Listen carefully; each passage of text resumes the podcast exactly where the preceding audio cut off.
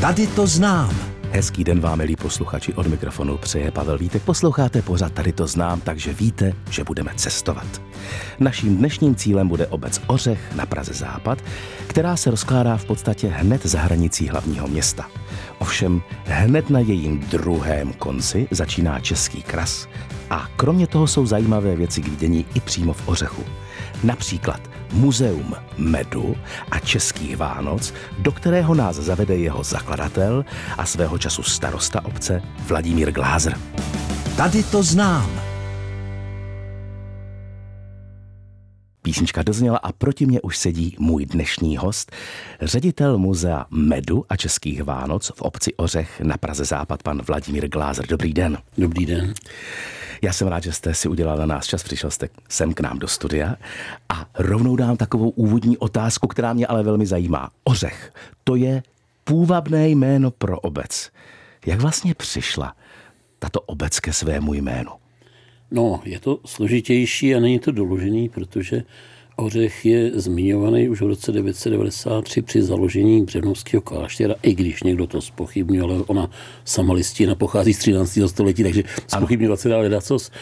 Ale v podstatě to jméno jako takový doložený není, existuje jenom romantická povídka o tom, jak kde u místě dnešního hřbitova píchli koně a kam doběh, tak tam eh, postavili kostel a eh, kůň vlastně byl z latiny, z toho ors udělali jakoby ořech. Ano. Nicméně eh, z, z rodáků nebo ze starších obyvatel každý má na zahradě ořešák, ořešákům se tam daří a tak je velice složitý zjistit, odkud vlastně ten název původní přišel, protože i z hlediska vykopávek je ta obec zhruba 7 tisíc let stará, nebo to osídlení. Hmm. A vaše rodina je ale s obcí Ořech spojená také dlouho, víte? Ale ne 7 tisíc let, jenom asi 400. Doloženo je asi 400. I to je dost. To je dost. Eh, mí předci přišli do Ořecha, do Kalinova mlína, který leží na Radotinském potoce a e, napřed tam byli jako nájemci a později ten mlín koupili a provozovali ho. K tomu měli samozřejmě nějaké polnosti a celkový to hospodářství, který k tomu patřilo. Já jsem někde četl, že vaším snem bylo navázat na tu vaši rodinnou tradici, že jste prostě chtěl mít taky sad. Eh, když jsem byl malý, tak tam jsem se dával vlastně u mlejna, který už potom nebyl náš, hmm. Eh, tak jsem tam se dával na takovém stromě občas, který teda byl eh, u součástí z menšího sadu. A snil jsem o tom, že bych chtěl teda ten sad někdy mít, takže když jsme potom hm, přišli k pozemku, tak první, co bylo, tak jsme na tom pozemku vysadili sad. A až pak teprve jsme založili barák a všechno ostatní, co k tomu patří. Takže díky tomu sadu jste se pak stal i včelařem? Díky tomu sadu jsem se stal včelařem, protože mý předci samozřejmě v tom mlejně měli včely, mm-hmm. ale eh, potom rodiče jednak neměli čas a neměli kde ty včely mít. Ale když jsme založili sad, tak ehm, jsem prostě postavil barák a pořád bylo plno práce a chodil kolem takový soused, včelař, pan Marek a říkal, pane drahej, takový sad, to chce včely. Já jsem říkal, ano, pane Marku, já se to musím ale napřed naučit, někde si něco o tom přečíst. Ano, a on šel zase a zase, pane drahej, to chce včely. A pak jednou šel a říkal, pane drahej, vemte ten svůj velký auták, myslel dodávku, já mám pro vás tři včelstva u mě mm-hmm. a budete včelařit. No, tak jsem vzal auto a začal jsem včelařit. A co vás na tom včelaření tolik baví? No přiznám se, že na začátku jsem jenom měl včely. Já jsem tomu v podstatě vůbec nerozuměl a pan Marek eh, byť eh, byl skvělý, tak to byl taky jenom samouk mm-hmm. a dělal některé věci, které úplně těm včelám nevyhovovaly, ale pak jsem se dostal ke kolegům, kteří eh, věděli, co a jak se včelařením a, a najednou zjistíte, že, že to nejsou jenom včely, ale vy musíte poznávat celou přírodu, celou tu návaznost mm-hmm musíte vědět, co kdy kvete, co ty Ano. včely chtějí, co nanosej. Eh, Podle toho musíte znát počasí a vědět, kdy k těm včelám přistupovat podle počasí, protože nemůžete tam vlézt, kdy chcete, jak chcete. Oni ty včely, jednak je to zničí, a jinak vám to dají hodně rychle na vědomí, že tam nemáte co dělat. Ano, ano. Jo? Takže tahle ta eh, vlastně provázanost Mhm. a to, že neustále na nich vidím něco nového, neustále se dostávám k něčemu, co jsem neznal, tak to mě zajímá.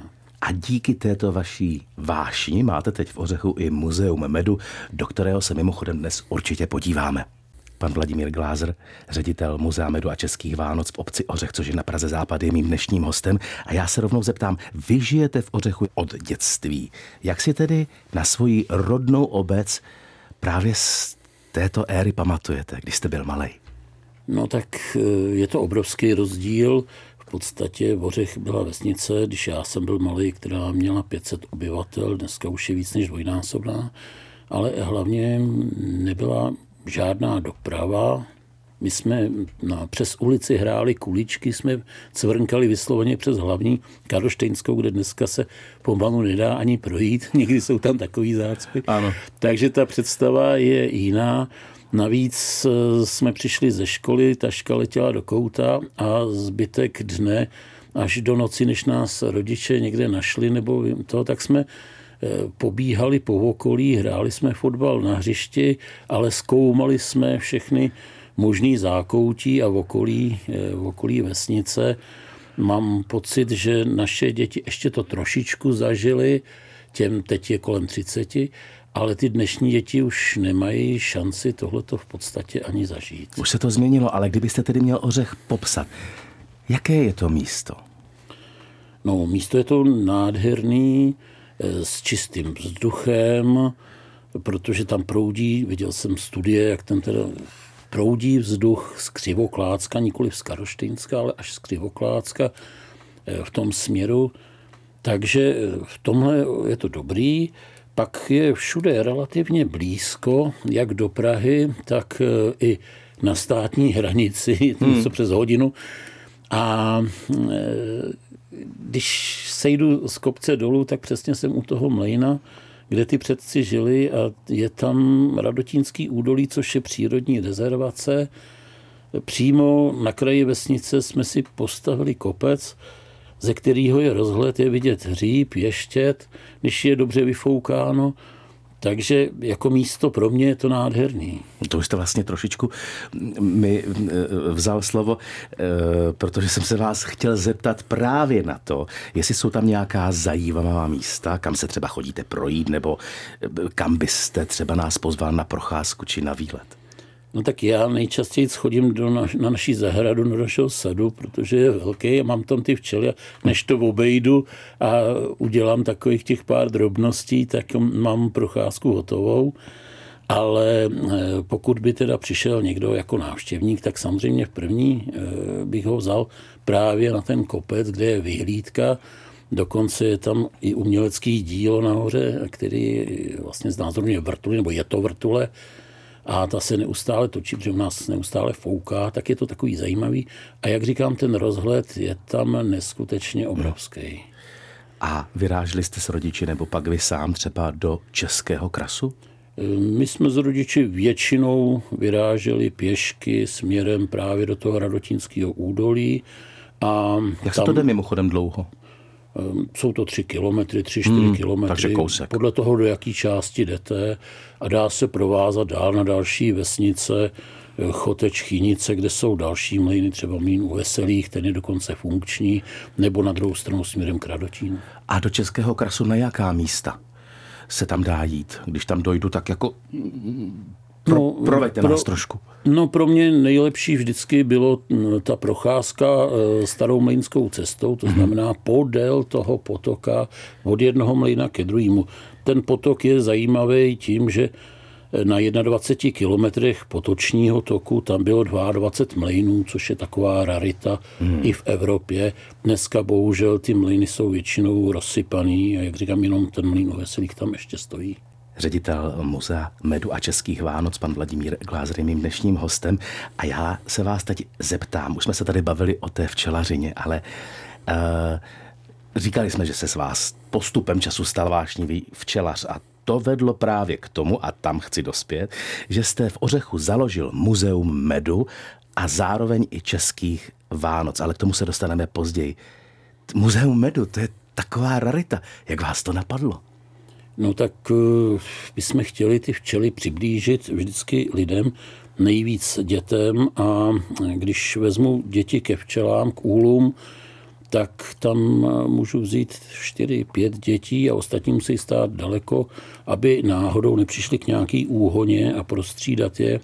A tak, aby si něco prohlídli, něco viděli, něco užili, je strašně složitý. Takže když jsme udělali eh, včelín, který je vysloveně prohlížecí, prosklený, že mě tam vidějí a vidějí všechny včely ty děti a nemusí se bát a učitelky se nemusí bát žihadel, tak eh, jsme pak k tomu přidělali i to muzeum, kde teda přes jaro a léto jsou věci spíš včelařský a přes podzim a zimu spíš ty vánoční. Ještě mě zajímá, vy jste tam řekl, ano. že se dá dívat opravdu jako dovnitř toho, toho, toho včelstva?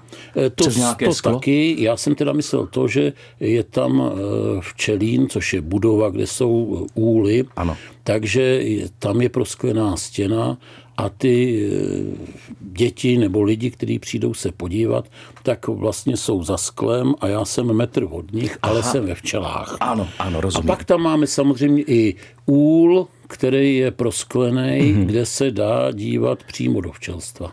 A vy jste taky propagátorem takzvané apiterapie, říkám to správně. Tak. Co to je? Apiterapie je léčení s pomocí včel a včelých produktů.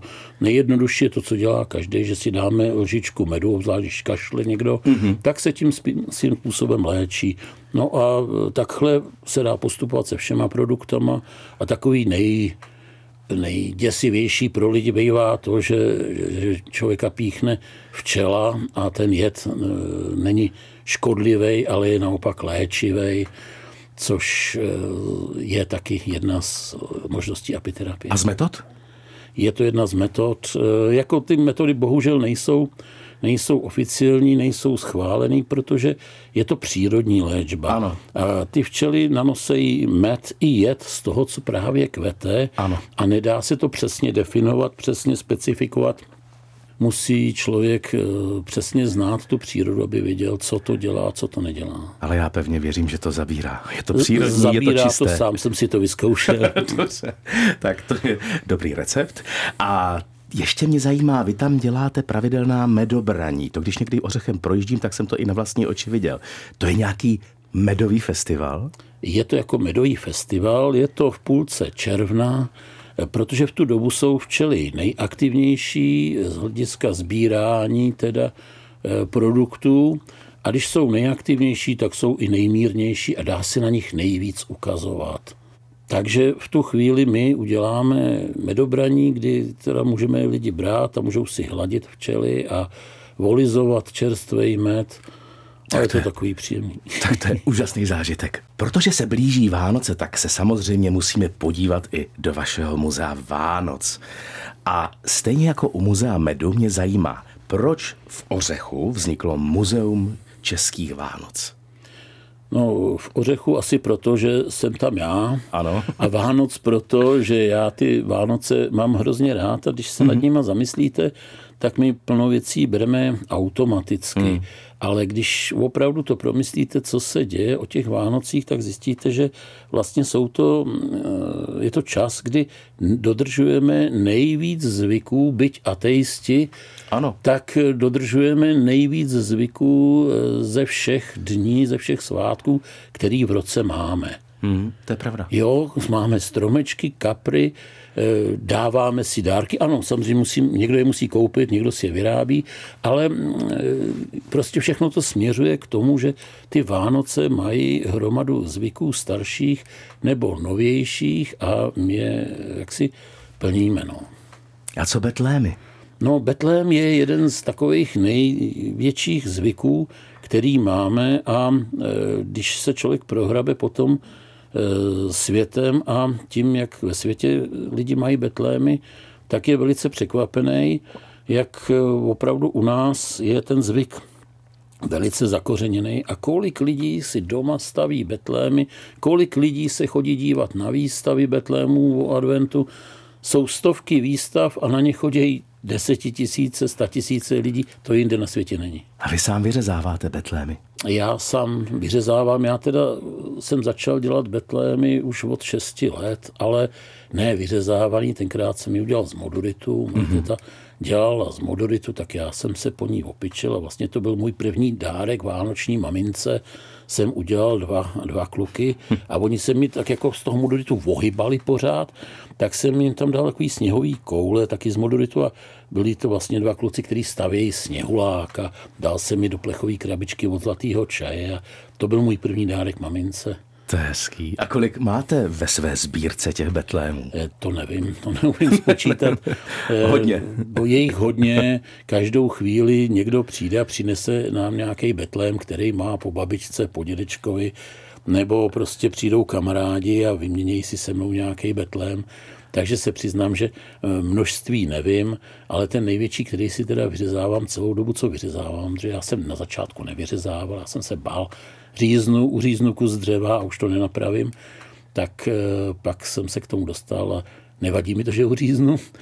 Takže ten můj betlém má už 14 metrů a tak to je eh, chodí kamarádi, betlémáři a když máme to medobraní, tak jsme k tomu přidali i dřevořezání a vyřežou tam vždycky kousek a já tam přidám další a takhle postupně roste. Tak to je úžasný.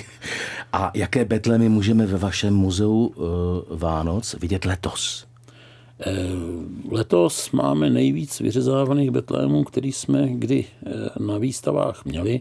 My ty výstavy děláme vlastně už od roku 87, ale v tom muzeu samotným to je od roku 2018, takže v podstatě pátý rok, počítám to dobře. Hmm.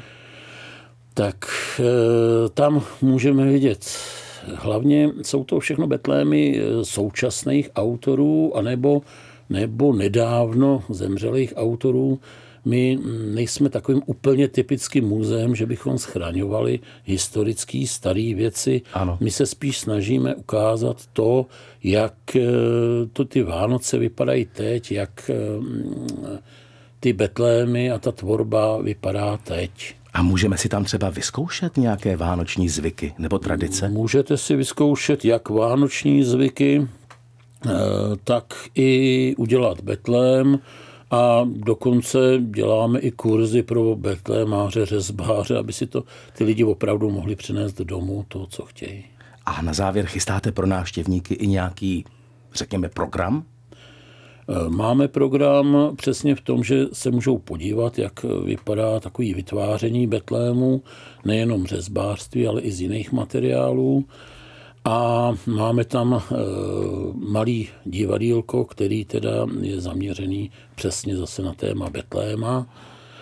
No a speciální večerní prohlídky a prohlídky pro e, rodiny s malýma dětma. Hm, takže, milí posluchači, v Ořechu je zkrátka a dobře vždy se na co dívat.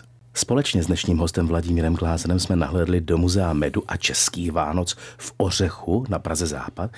Tím ale zajímavosti nekončí. Eh, koukal jsem, že v areálu muzea je i nějaké vyžití pro děti.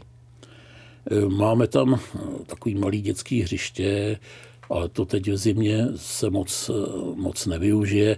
My ho využíváme hlavně v létě při těch eh, letních akcích hmm. a při příměstských táborech a podobně. Ale kromě toho tam také budujete arboretum. Eh, arboretum eh, máme z části na své zahradě, ale pak je velký arboretum nebo větší arboretum o nějakých 100 metrů dál na obecním pozemku, aby bylo volně přístupný kdykoliv, protože na naší zahradu přeci jenom eh, není možný přijít kdykoliv. To bychom se báli, že by to někdo zdevastoval. Ale to obecní je přizpůsobený na to, aby to bylo jako park a je založený relativně nedávno a my, nám se na tom líbí to, že e, můžou lidi sledovat, jak ty stromy rostou. Když přijdete do velkého starého arboreta, vidíte obří lípy, obří stromy, ano. E, tak, jak jsou po 100 letech, po 200 letech, ale u nás můžete sledovat každý rok, jak ten strom vlastně povyroste, jak se zvětší, protože je to všechno v začátcích. Hmm. Mimochodem blíží se vánoční svátky a já předpokládám, že jako majitel Muzea Vánoc se na ně těšíte. Těším se na Vánoce a užívám si je každý rok. A dodržujete doma nějaké vy sám staré vánoční zvyky, tradice? No, hromadu. V podstatě. co?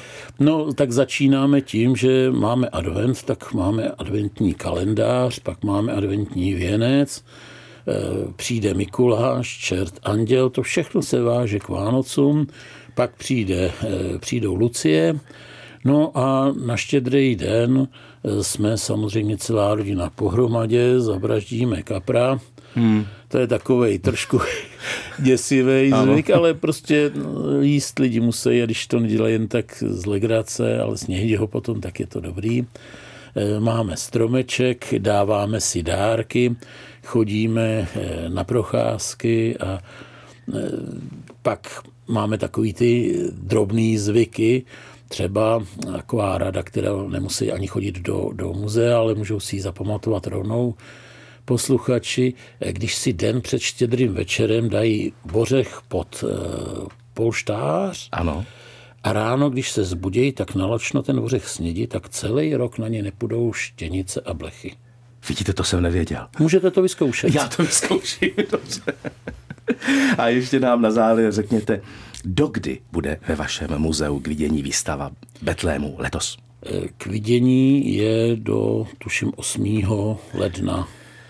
No tak já myslím, že kdo to nestihne vlastně před svátky nebo mezi svátky, tak ještě po novém roce má vlastně šanci udělat si výlet k vám do tak, Ořechu, no. podívat se na Betlémy, podívat se na muzeum medu, anebo, jak jste nám radil, projít se podél potoka vlastně až do Českého krasu. No tak já myslím, že to je úžasný výletní typ já vám děkuji za návštěvu u nás tady Taky ve studiu. Děkuju. Mým dnešním hostem byl ředitel muzea Medu a Českých Vánoc v obci Ořech na Praze Západ, pan Vladimír Glázer. A to je pro dnešek, milí posluchači, všechno. Pavel Vítek se na vás bude těšit opět za týden.